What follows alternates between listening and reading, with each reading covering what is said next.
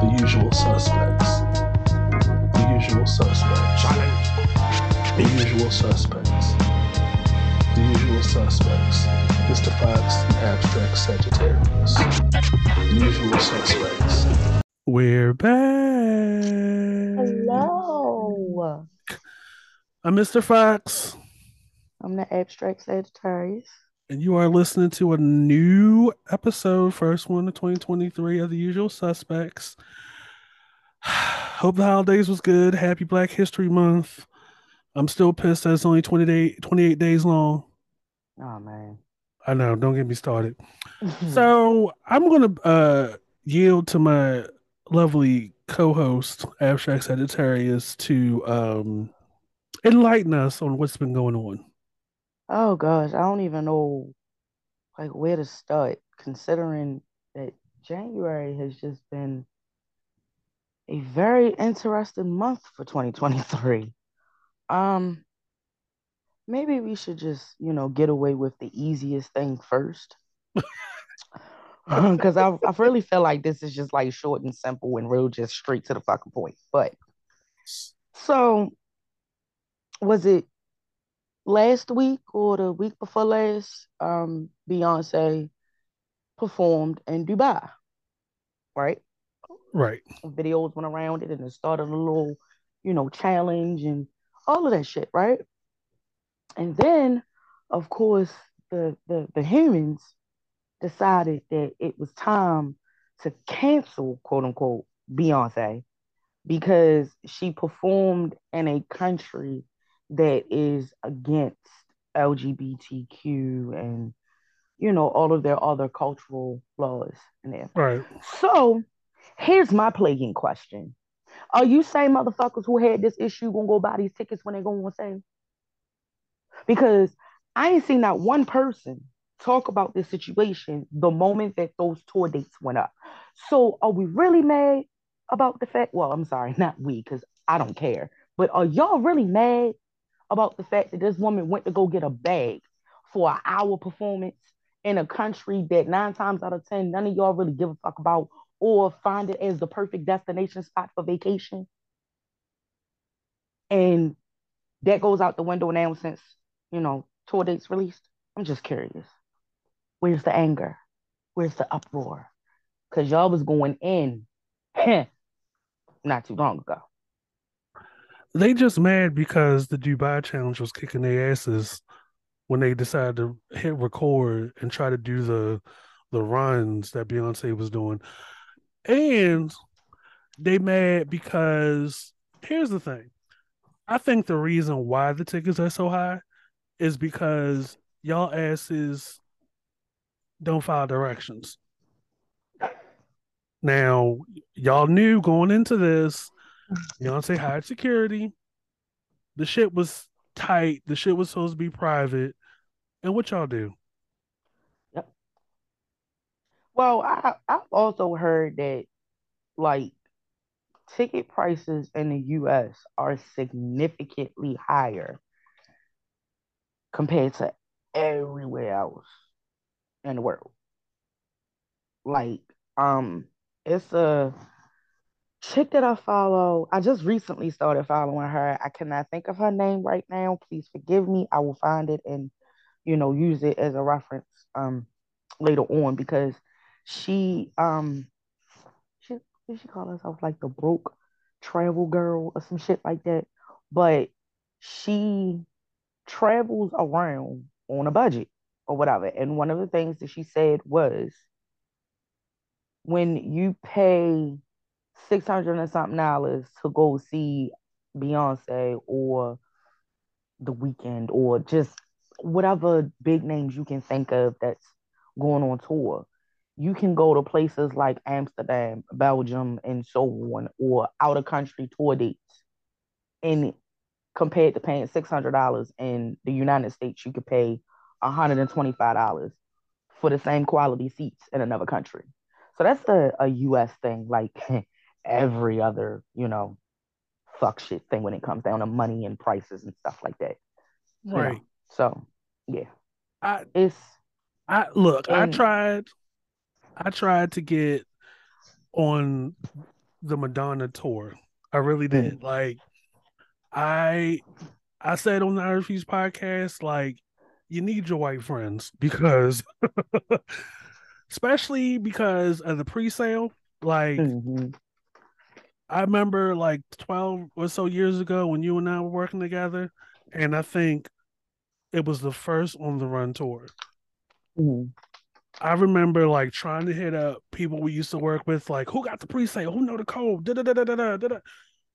You need your white friends, like yeah. now more than ever, because I have a I have a a friend down in Gaithersburg who has a pre-sale, and this before I knew about the Klarna shit, like people talking about payment plans. I'm like, that's giving poverty. But anyway, um he was like, all right, you know, these are the dates. we gonna be in there.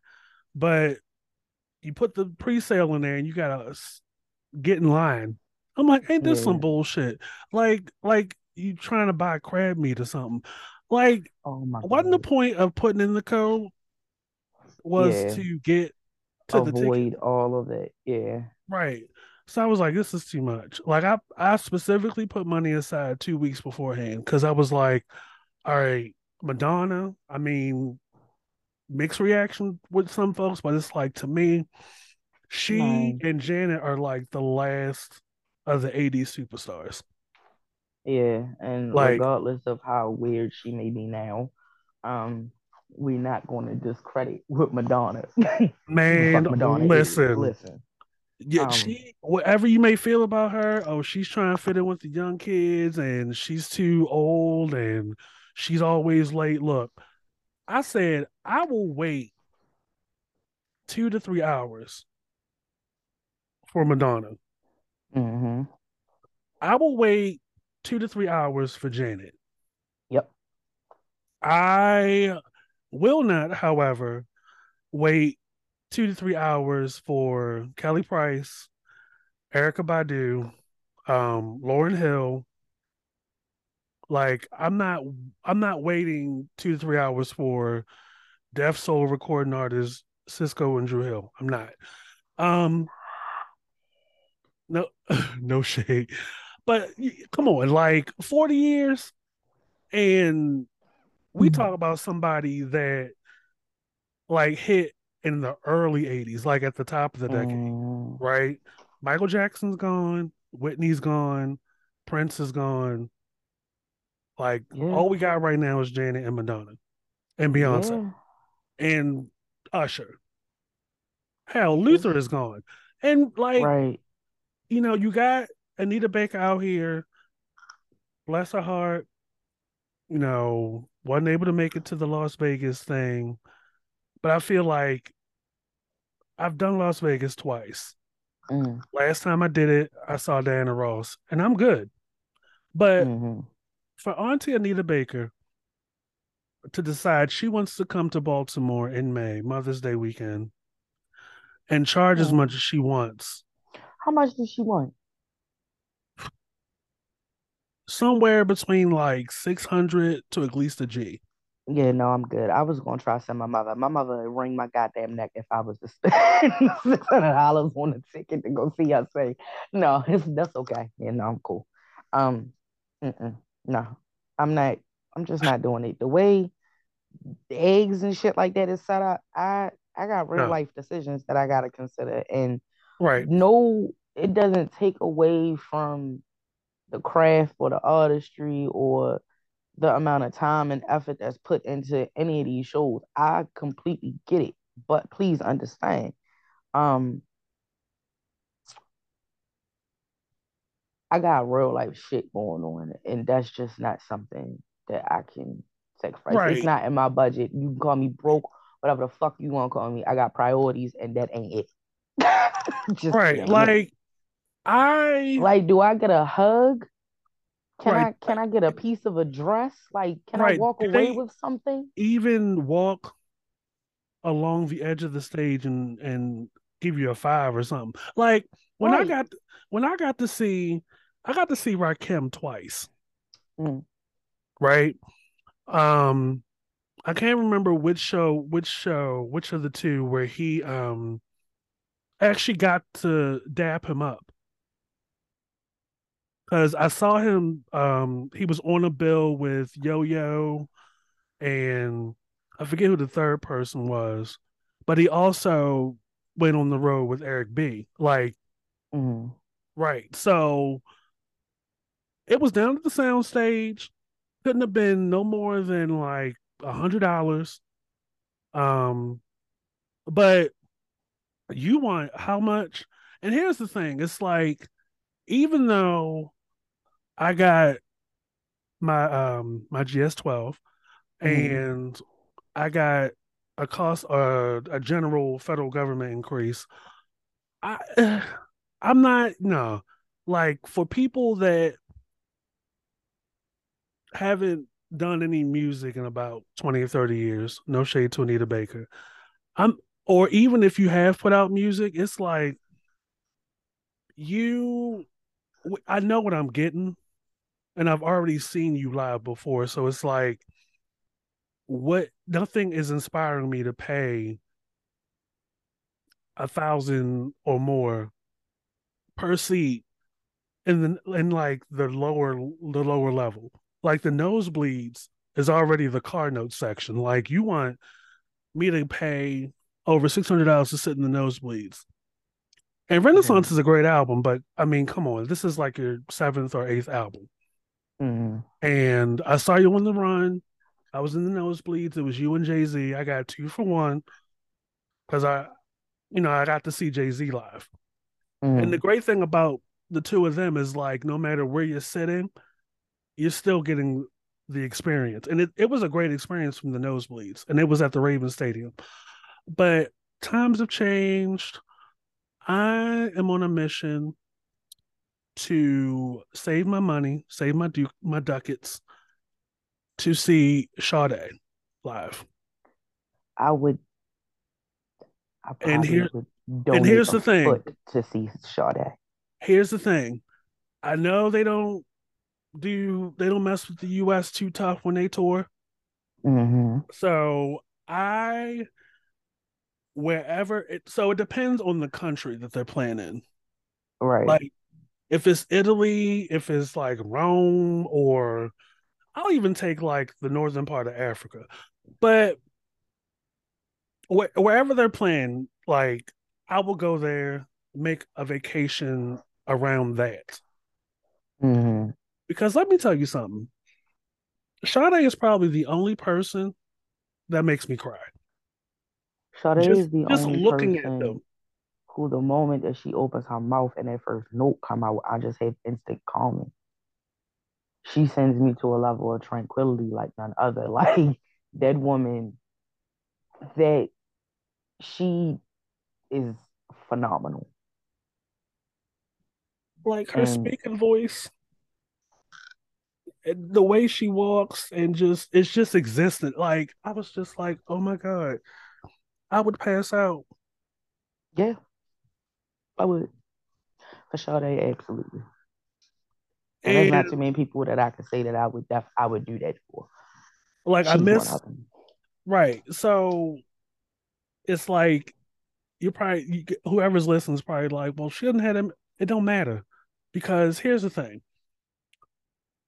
that second album that they did, her and the band, uh, Promise. Listen, I will knock all this shit over.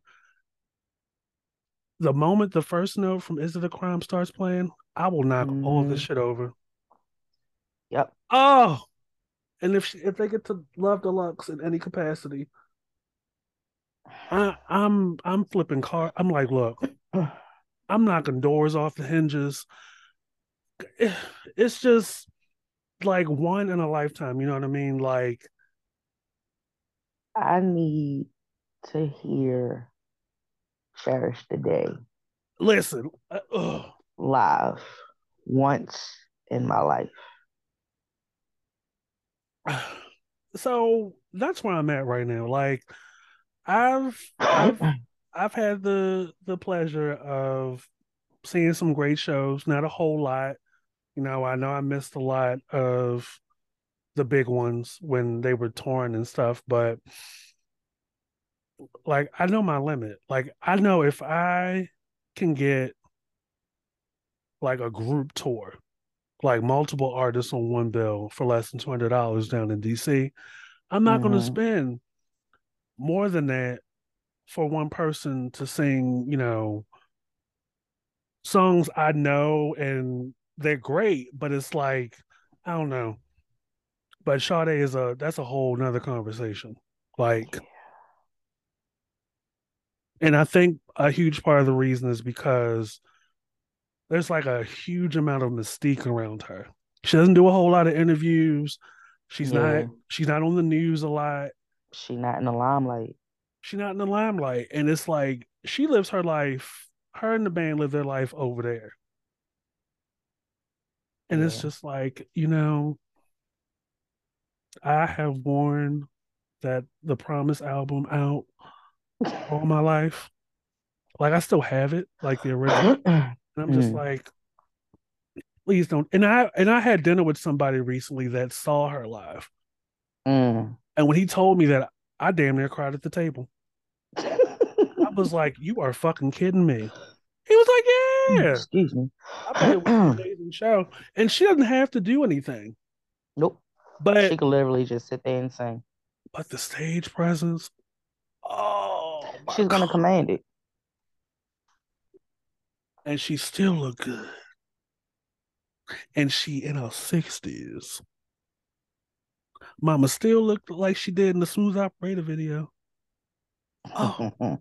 mm. Yeah. So that's that's where I'm going. Like that's my mission. It probably won't happen this year, but fuck it. I'm gonna have money by next year. right. To where it's like, all right, they playing this date in this country uh, let's go. Because really, all I got to do, of course, buy the tickets, but get an Airbnb. I don't need to stay in no chateau, nothing, or Lavon Blanc or whatever they call their little hotels over there. Mm-hmm. Give me mm-hmm. a, a a hut and a ride to the to the venue, and I'm good. Yeah. I don't know if I'm gonna do the UK though, because you know I'm looking at them sideways.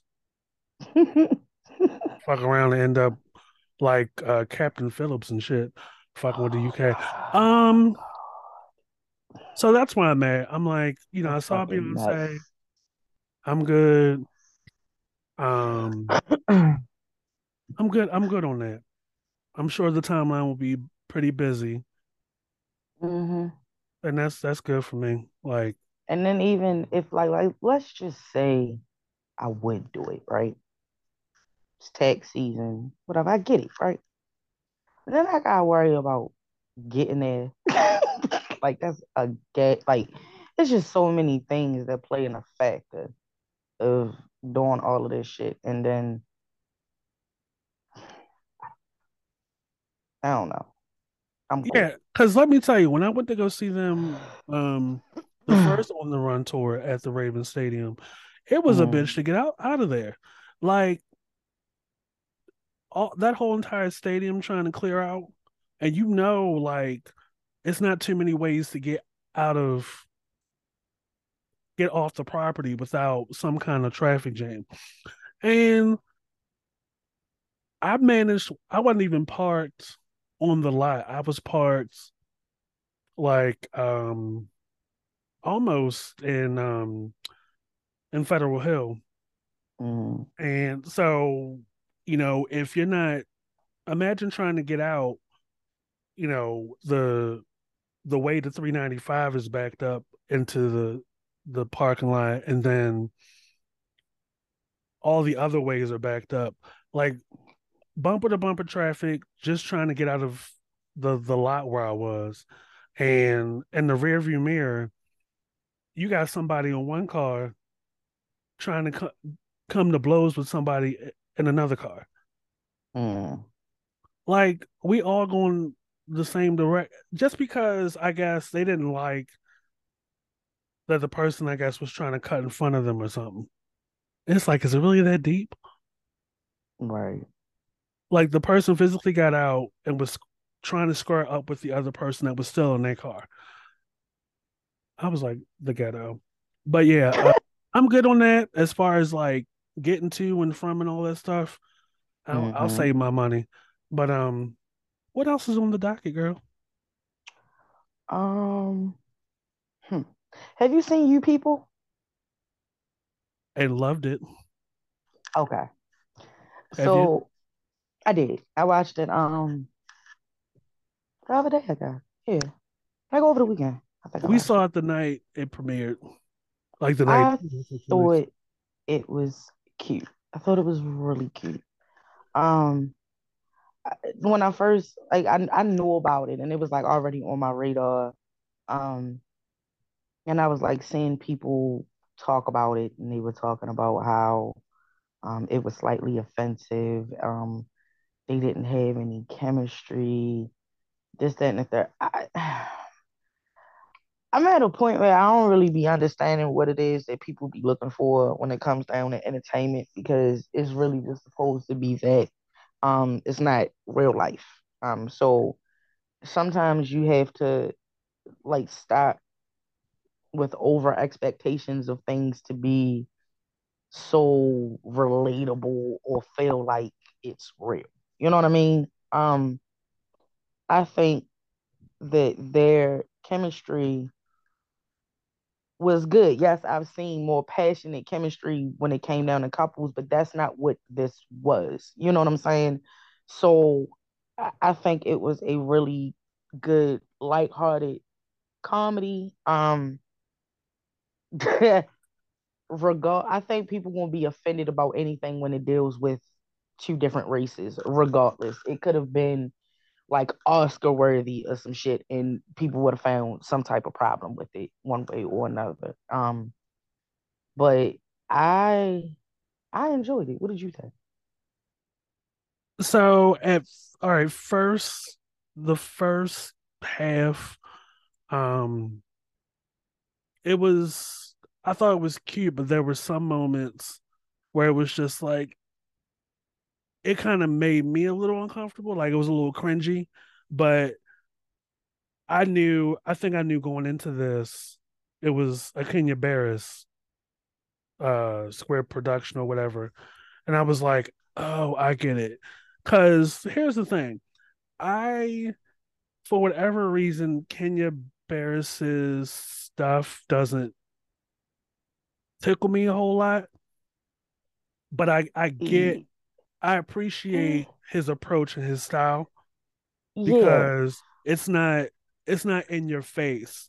Like he slides right. it in there and he makes you think. Like I tried yeah. to and I and I didn't um I don't have that opinion without trying to like watch like Blackish. Like I got the first season, I was like, this doesn't tickle me like I'm used Blackish to, but I get it. it. Is um, hilarious once you get like into, into it. it. Um, that shit is funny. It can be sometimes it could be a little outrageous, you know what I mean? Because right. Anthony Anderson has his his you know his quirks of delivery of certain things, but it doesn't take away from a lot of the the plot points or whatever the focus of the story is. Um, right. Um, so for me, it was like, even with that aside, like it was, I liked it. I know it was, it was some ways like a, like a reboot or a revisit of Guess What's Coming to Dinner, who they've done that before with Ashton Kutcher and Bernie right.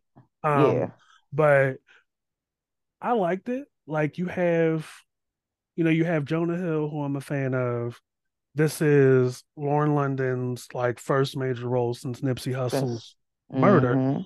Um, and this is on like a major level to where right. like you're not like you came up doing urban movies and this is like you're sitting across from Eddie Murphy, Nia Long, Julia Louis Dreyfus, who everybody loves, and right. David fucking Duchovny. Listen, um, that scene where he was playing the piano. Right oh my god, he was just like, "I'm so sorry. I was cracking up like really ordinary people. We got X Files singing ordinary people right now. And the ad libs. Like, he was like, whoa, whoa, whoa. I fell. I said, like, what is going on right now? Like he has her, he has Lauren London facing him. Listen, like, let me sing to you. let me sing to you real quick. But it was singing anybody else but you. But it was like with all this great stuff happening right now, people were just fixated on the question or this uh this impossibility that Jonah Hill could even pull Lauren London. I'm like, shut the fuck up. First Are of all, kidding me? Here's here's the thing. Jonah Hill could fold me, okay? Jonah Hill. Like to go from okay, first of all, Superbad. That's a whole nother conversation. Listen. But... to come from Superbad to this, he's come a very, very long way. And he looked the fuck good in this movie. I don't give a fuck. Like he got the eyes working for him, the hair, he had the tattoos, whether they were fake or real. He and, has a cute quirkiness to him that's right. attractive. It's not annoying. It was attractive. Right. Um, and it's um, and it's like, really? Are we really trying this right now? Like in the 21st century? y'all are like no, love yourself. Looks don't matter. This, that, and the third. Oh, it's that. He can't get nobody. Like y'all, uh, walking fucking contradictions. like right, because trust and believe. And all it do is take a fucking two-hour movie to just break everything that you claim you stand on down. It's and it's like the the most attractive person is the least expected. Mm-hmm. Like he had her, Jonah Hill had her laughing throughout right. the, just in character, and it's like the dude is naturally funny and charming. Yes, and fun. Like seeing him in interviews and like when he was um promoting Wolf of Wall Street and uh what was that Moneyball and all that stuff. Mm-hmm. Like the dude is is funny and he's crazy talented. Like and he Wolf of Wall Street good. really showed me how talented he is because I think that was like one of the first big roles of him stepping outside of that super baddish, you know, right type movies and stuff like that. Because outside of what was the other what, what is the name of that movie with him and Franco and uh what's the other um, name? Not get him to the something. Not get him to the Greek. It was uh, it was like one of those apocalypse movies. Oh, is this and thinking of yes, that's it. That shit, that's the movie. That shit is baby, funny. Baby. But like outside of those type movies, I never really saw him in. I guess you would consider like a more serious role even right. though he still had that comedic aspect to him. On top of the fact that he was in costume, like he just, I don't think he get the recognition that he deserves. To be truthful, I really don't, because he's really like multi-talented for real, right. and he's also seemingly a decent fucking person. You know what I'm saying? So, um, I think one of the only other arguments that wasn't even really about the movie per se was more so about Kenya Barris and the fact that he only produces multi like or interracial content. And my response to that is so what? so what? Um the reality is is that he you know mimics his content around his life ultimately. You know what I mean? And even when it, I think the only one that he did, there was a show, a series that he had put out on Netflix, and I cannot think the name of it. I didn't like it. Um, I think it was a little too similar to Blackish without okay. um it being Blackish because it was an actual interracial um couple, and I think it was more so to mirror his marriage more than what the experience Blackish was supposed to bring. And it, I think it was a little too similar in a way, so it just didn't hit the same. You know what I mean? Um, the thing is, is that while his content is about interracial relationships, it doesn't take away from the fact that these experiences or these conversations exist. Um, especially when you are dealing with completely like unaware white culture um and and how they don't fully understand certain things that are acceptable within them how it's unacceptable within the black culture um and how it can be addressed to find a common ground without it being detrimental results. That's where the difference comes into play. You're able to see um especially in this situation um well in this movie the the different things of even just certain sayings or certain suggestions that he may have had that just is like you can't say that or you can't do that when it comes to us that you have these obstacles and in some way shape or form i'm able to articulate it to you without you being offended to give you a level of understanding and you making a proper adjustment to try to make sure that I can still do these things without being offensive to you.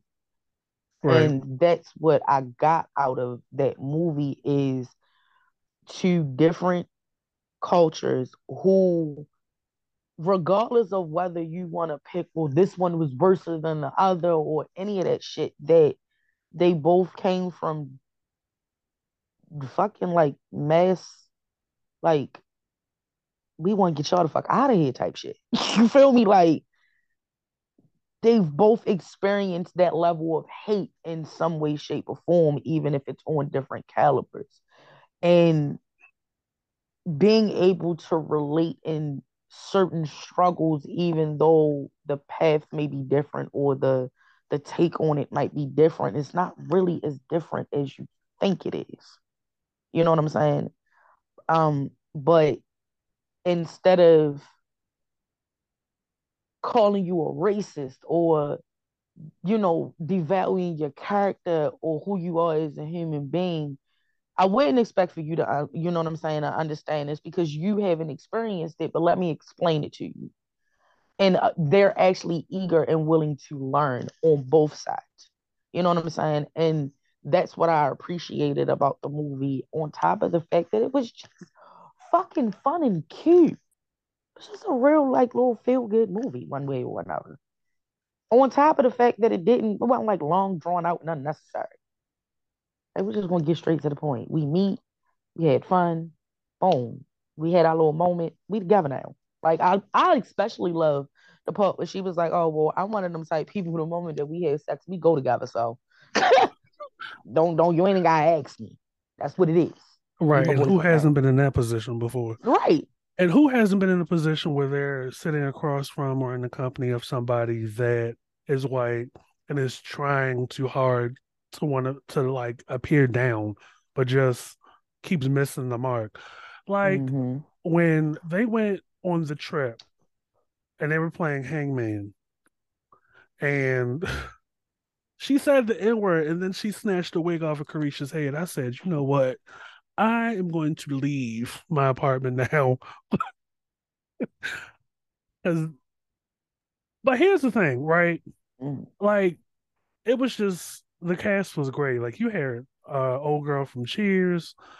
You mm-hmm. had um like I said, like so I wish Eddie Murphy and Nia Long were my parents.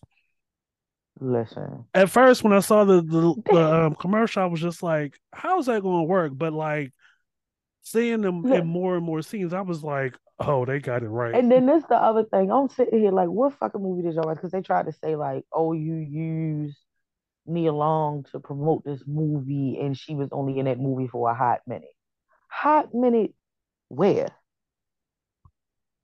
Right. Because um, I just I think people just don't want to enjoy shit at this point. That's how I look at it. Cause it and it, y'all get the fuck over it. it's not that serious. Enjoy the movie for what it is. It's not a bad movie. It's not something that I'm like, oh my God, you gotta see it. But if you're just looking for something that's to give you a good laugh and just an overall like feel good story with some like decent banter and like reasonable conversations. Watch it. It's not like, you know, eye opening or anything like that. It's just I think it's a very, you know, decent and okay take. It's not over dramatic or a bunch of fucking toxic drama or unnecessary bullshit. Like it's just if you want to watch it, watch it. You're not gonna be upset. I give it an eight out of ten. So yeah, like if somebody was to come and be like, "Oh, you want to watch it?" I will watch it again. Like I will watch it. Yeah. So yeah. Um, your turn. What have you? So I I enjoyed it. Um, I employ anybody that listens to all the podcasts we have to watch it. Yeah. And Jonah Hill um, could definitely pull Lauren London. Don't get it twisted. Mm-hmm. I think he could. I think he could.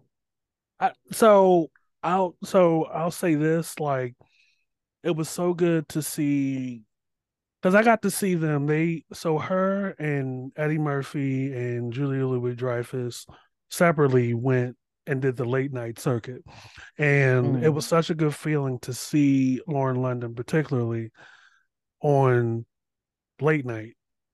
Um, yeah. And then because it's like they don't. It's to make, I guess, the transition from like movies that only we see on like mm-hmm. on BET to like getting on Netflix and then on top of that being around like Eddie Murphy's playing your dad.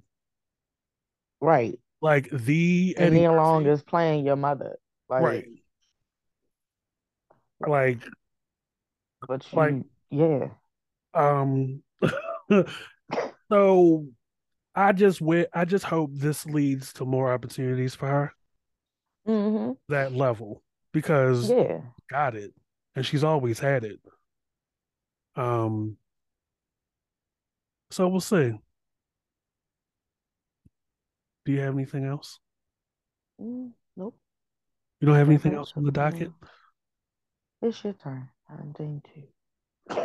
Girl, you mumble. I said it's your turn. I don't want to take over. It's your turn. What you what uh, you what you got on your plate today? So my part I want to add to this episode.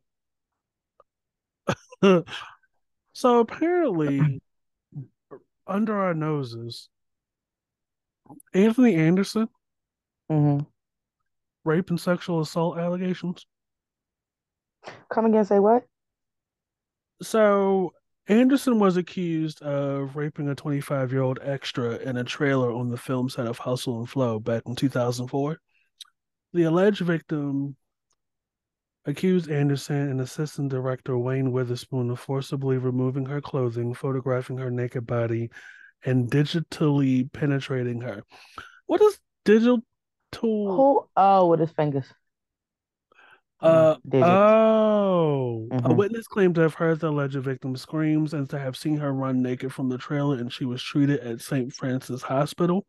The charges were dropped on October 6, 2004, because the judge ruled that there was no probable cause to try the case. Anderson was sued for sexual assault in September of 2004 by another woman who claimed that Anderson made sexually suggestive remarks and then assaulted her in his dressing room on the set of All About the Benjamins. On July 20th, 2018, it was revealed that he was being investigated by the Los Angeles Police Department for another sexual assault allegation due to the lack of evidence on September the 4th. The LA District Attorney's Office decided not to press charges against Anderson. Hmm. Chan. Chan. um. Wow, because um, I wasn't expecting you to say that. I thought you was going to talk about the weight loss picture. Wasn't expecting that. Um. Uh. I mean, we can. it just was not expecting that. Mm. Um, um, yeah, I saw that picture of him standing next to the TV with Kelly Clarkson's name. He was about to go on the show. Um, I mean, good for him. You know, not everything is cancer. Um, the man has suffered from diabetes for a long time. Um, okay. And he's lost weight before. He just probably happened to lose even more. And he's also older. But this this here, uh, and then like in the thread, the Twitter thread, that this uh this story was part of the tweet. Um, he's been accused three times. And in the comment thread, a person shared their personal story to where they said they had to lock one of their girlfriends in the bedroom to keep him from sexually assaulting her at a party. Oh my. Um... And he was in You People too.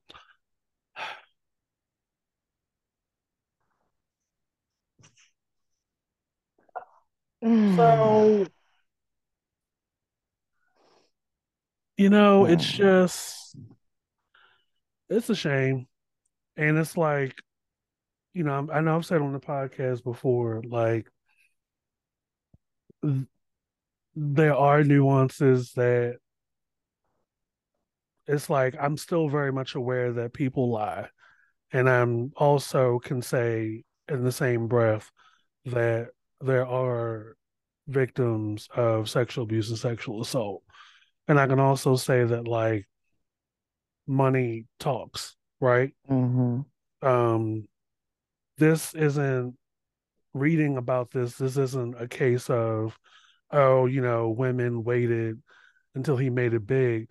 Anthony Anderson has been on TV for so long, and it's not like yeah. he's about to buy a major network or anything, or he's somebody of that stands out from all the other actors. Mm. Um, like I've never got the impression looking at him that he's a creep. Um, but I, I'm also of a world and of the streets where black dudes are creeps. It's it's not that far removed from those two yeah. things. Like yeah. black dudes are creeps, and it's like no matter how in they are with the with Hollywood and how much money they make, like they still have nigga tendencies. Mm. And you know, they get with another black guy, or another group of black guys, and it's it's even worse.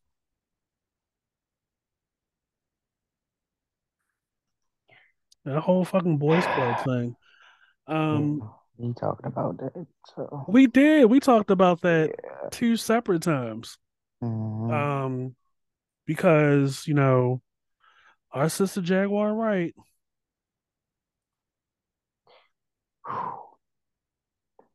like that could also be part of the docket to where you know lately the last couple of months you and i have been discussing her exposing more people. And here's the thing it's like what she's saying, that's a one hell of a coincidence. What she was saying, like how just about every major player that was part of Uptown Records ends up dying or close to death. Mm-hmm. And it's right around the time that they were due to release a memoir. And the common denominator is Diddy. Mm-hmm. And I was like, dang, she got a point. Because Heavy D died, Andre Harrell died, Kim Porter died, Al B. Sure was almost out, out mm-hmm. this motherfucker.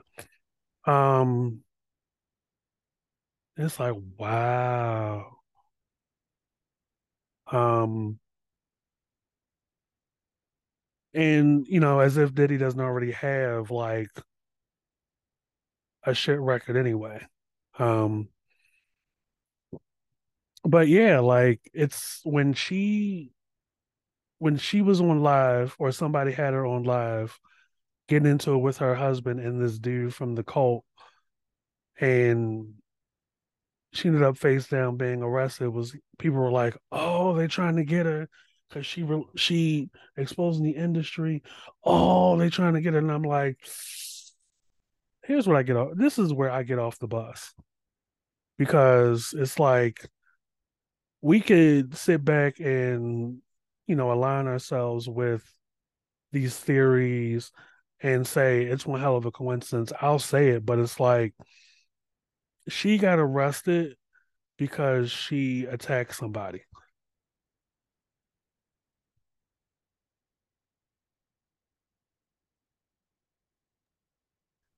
I know it's I know that's our good sis because you know she was on a good roll. Uh, what was it? Two years ago on live, and was spilling all the tea. And you know, you and I, being the hip hop heads we are, looked at the timeline yeah. and was like, "That makes that sounds like, yeah, that sounds accurate." I I think okay. I could be wrong, right? Could absolutely be wrong, but I'll say this. Um it it'd be real interesting how, you know, it be when it's too late when people decide to talk about like mental health and trauma and the effects that it can have dealing with PTSD and so on. But when the people that, when they are actually actively experiencing it, they get called crazy or, you know, they, you know, find types of ways to correlate, you know, the crazy with the stories that they may tell compared to having another episode and none of them like are really directly related to each other. Um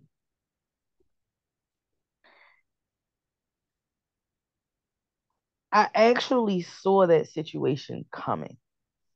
I don't know if you remember um like before that interview even came out. It's like the beginning of this year.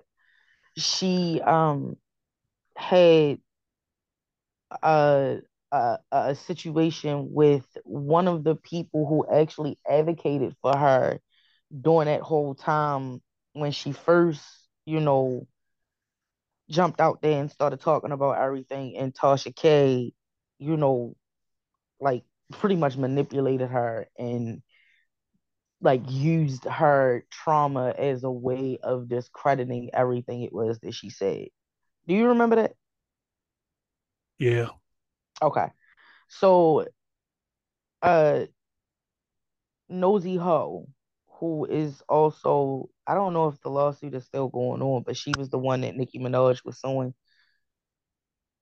last like she last year about the comment about the baby. And she was going after she sued her and basically was like like I'm coming for your name too type shit. Well, it's the same person. And allegedly uh she they built like a friendship in the midst of all of the stuff that's been going on the past two years, right? Well, I don't know if this quote unquote picture is the same person that is involved in that altercation situation. But supposedly Nosey Heaux um did a a a, a segment basically accusing her of cheating on her husband, right? Um and at the time when Jet confronted it, like her and her husband was still, you know, tight like glue type shit. You feel me? But you could tell there was going to be a problem because supposedly she did actually cheat on him. And they were like in the midst of working through it. And then boom you know they come out. And it just kind of like I guess opened up all wound old wounds or like fresh wounds that was gradually healing. And you know they just kind of like split back open. Um so then you know I the interview comes out after the fact, right? And that's making waves on mainly TikTok. I didn't really see much of it on any other platforms outside of TikTok. Um, I still haven't gone in and actually looked at the whole interview myself because it's just a lot of information to to retain. Um, and then literally that day, I think maybe like an hour before that video came out, she had posted like she was in a good mood. She was singing, she was happy, like talking, and dude was in a car with her.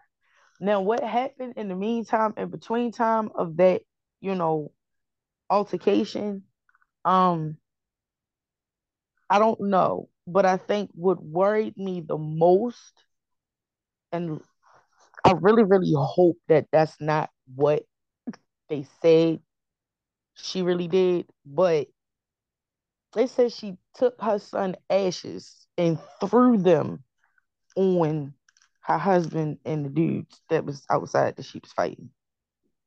Um, that's a something triggered the fuck out of that situation, and I have no idea what it is, but people are trying to correlate it between um that and the interview, and I really don't think that they have anything to do with each other in any way, shape, or form. And then, did you see the airport situation?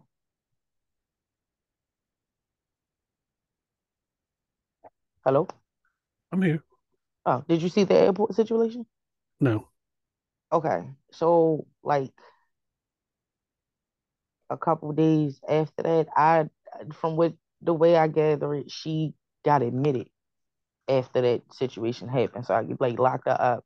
And I guess after she got out, they put her in the hospital for a while. Well, she was trying to leave from Chicago to get back to the husband, and they wouldn't put her bags through the scanner thing, and she went the entire fuck off.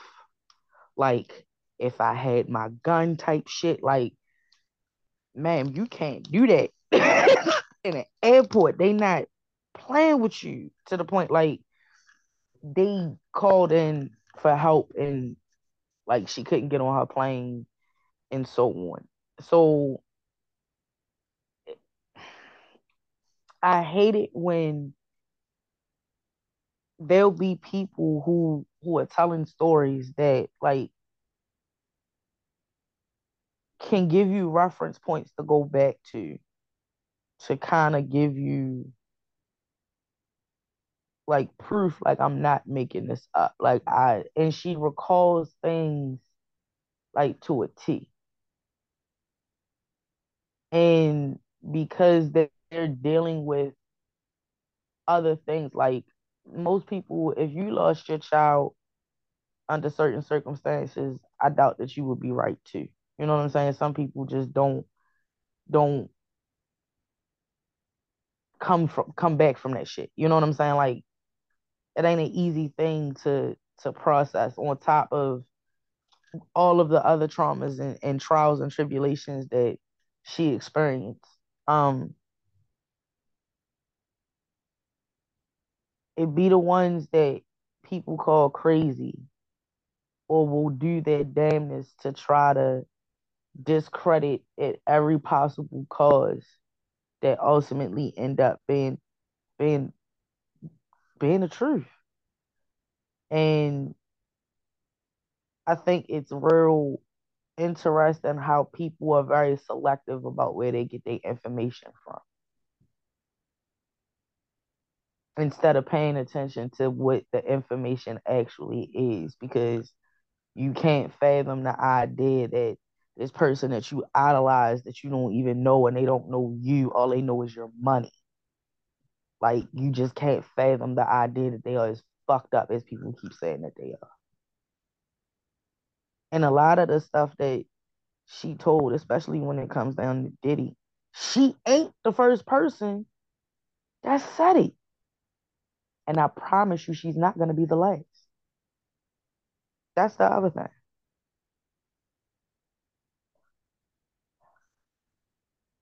I don't know. Uh, it's a lot going on in that situation. And a part of me also feels like because of the specific people that we're talking about in this situation, like these are people of power. We're not just talking about Diddy, like we talking about people who got pulled when it comes down to the industry. And we we know like y'all believe in conspiracy theories of all other shit that you just be like for real like you really believe that but you can't fathom the idea that people with money will do whatever it is that they have to do or can do in order to keep that money even if it means destroying the life of another person and we've seen people getting taken out of here for less just saying so it's it's one of them type things where you're like, damn, I don't want to believe it. Like it can't be that fucked up. But eh, it could be. I don't know. I'm just saying some of it might be, you know, just her way of interpreting how she experienced shit. Some of it might be actually what the fuck she saw. I'm just saying. Don't pick and choose the messenger. But pay attention to the message. Cause you never know. And you know how they say it's truth and lies, right? So not everything that she's saying is fabricated.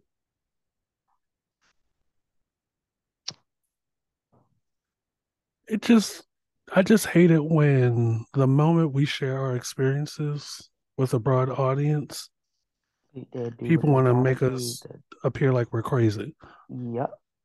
it's like, no, there's a lot and of shit happening outside your own environment. Mm, and I might not necessarily agree with the delivery. I might not necessarily agree with the approach or anything that nature. I mean, but like think about like Kanye, right? Up until I don't even know how long it's been, but like nobody can say that that man not a genius. I don't like. I 100% agree. Like that man is a artistic fucking genius. Think about most geniuses that's, you know, been around or from the past. Each and every one of them, in some way, shape, or form, dealt with public scrutiny and was labeled crazy and like and imagine you know some shit like you know some shit. And you keep trying to tell the world that you know this and trying to prove it to them and because they don't want to accept it or they don't want that knowledge to be put out there they will paint you as a crazy person and you are screaming at the top of your lungs i know this shit. You probably fucking lose it too, or you'll eventually get frustrated. And when you stand in your own shit of what it is that you know to be factual, and you're not willing to let anybody take it away from you, you won't fight for it. You won't call out the people that is stopping you from letting this knowledge be known or whatever. Like we've seen it done so many times, but then when it happens again, you'll do the same conditioning shit of chastising that very person that you know for a fact is a fucking genius or is a certain caliber of person because the masses told you so. Imagine being celebrated for knowledge and then being called crazy because you speak on it.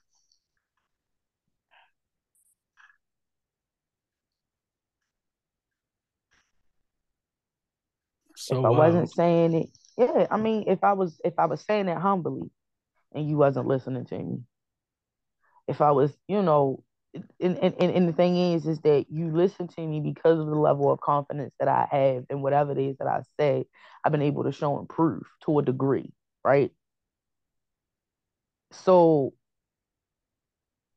when when do you not take in consideration of the fact it's like, oh, well, he changed because he married a white girl, this, that, and the third, and so forth. All right, if you using these situations or as arguments to justify whatever the change is, right? Then why is there still not some level of understanding that it's really just because of that change and it doesn't discredit anything else that comes from that person?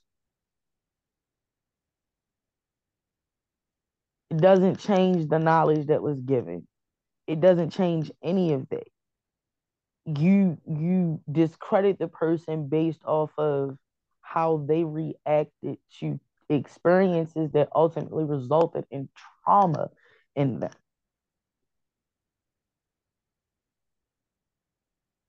And when you mix an overloaded brain with trauma you have mental illness.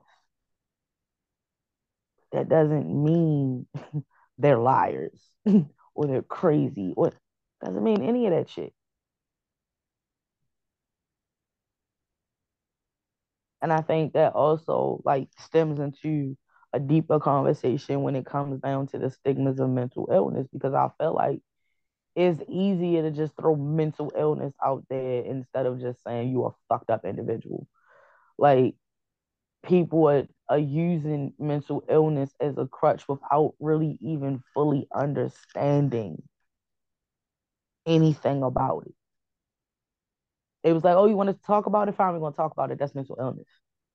Oh, they did that? Oh, that's a mental illness problem. Like, not, it don't work like that.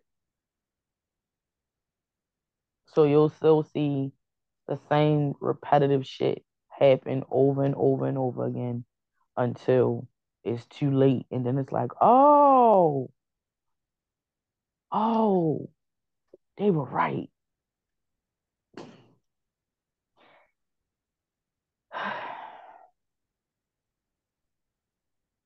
We've become, well, they've become, you and I are good. They've become like such a dismissive culture right now. Mm-hmm. Um, and whether people want to believe it or not, there is a lot of power in being dismissive. And yep. ironically, where it's just like, if I'm dismissive, and you know, groupthink is so po- groupthink is so popular these days, more and more people will also be more dismissive. And people need to be careful because it comes off as like you don't value other people, other human lives.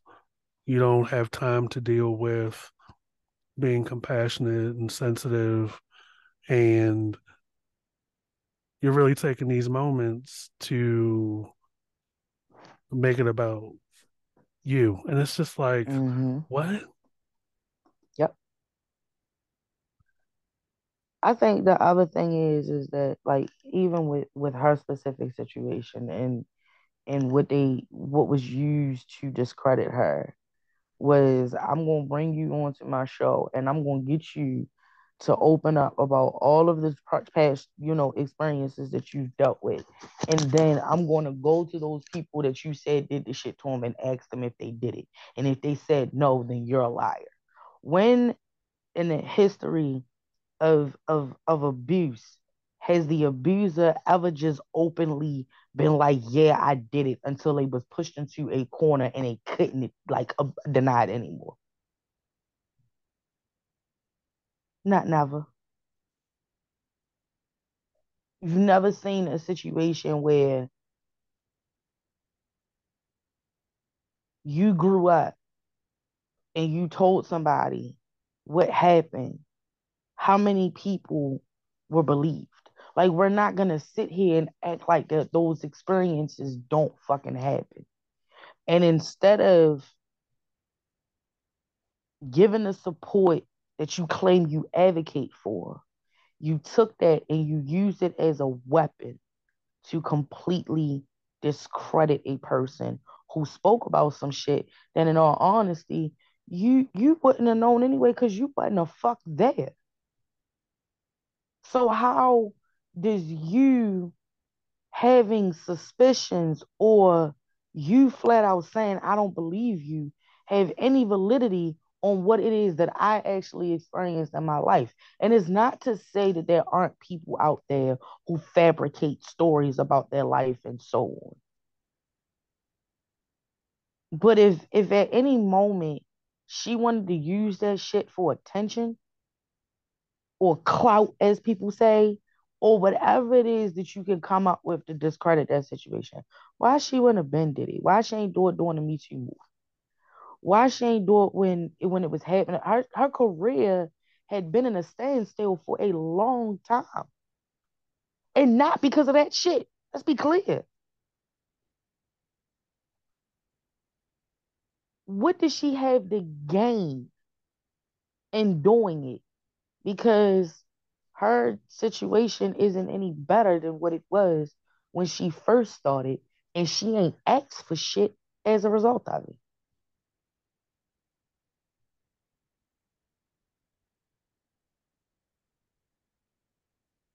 why can't it just literally be? Y'all keep saying expose the bad in the world. Well head fucking go but you only want it exposed as long as it's not your favorites that's where the bias and bullshit come into play. Let's fix the problem. As long as it's not my favorite no. I really really like them. And and and they were a staple in my childhood and this that and the third and so forth. Just give them a pass. You're not even going to acknowledge that. Fuck out of here. That's that pick me shit. And that is the reason why you'll continue to see an escalation in these situations. You'll continue to see the problems, and you can't preach about how bad the problems are going when you refuse to acknowledge any foundation of any of that shit going on because you just so happen to be entertained by a mother.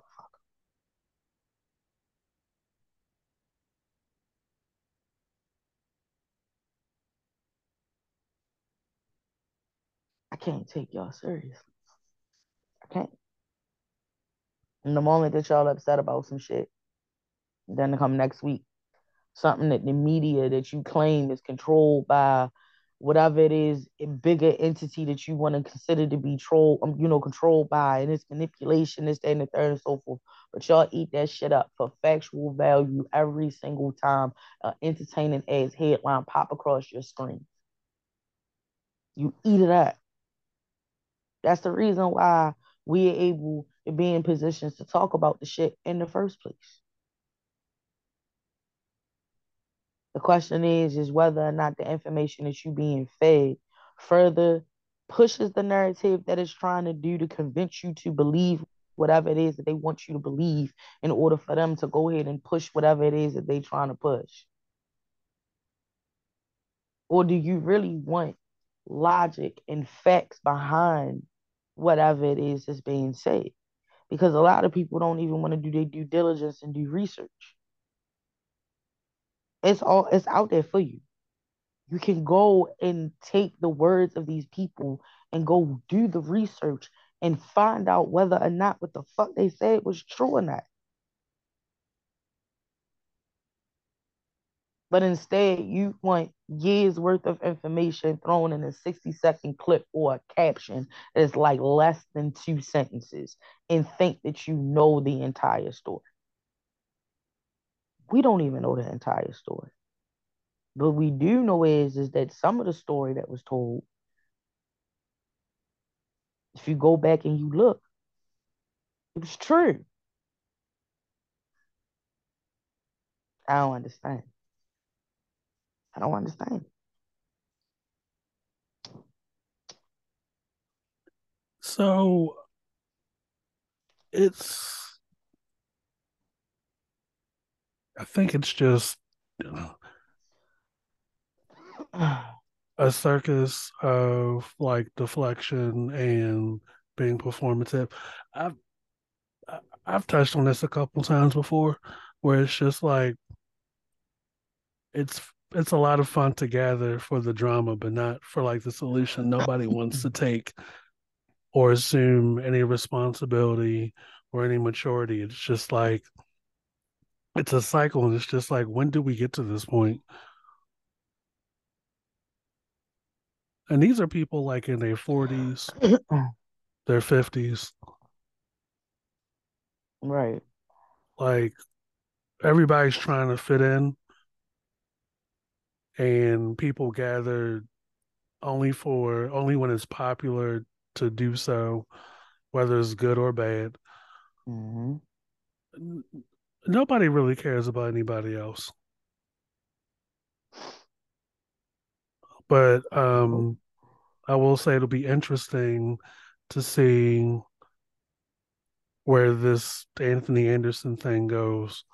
Um, because yeah. they tried to get my boy Jeff Goldblum out of here on some stuff.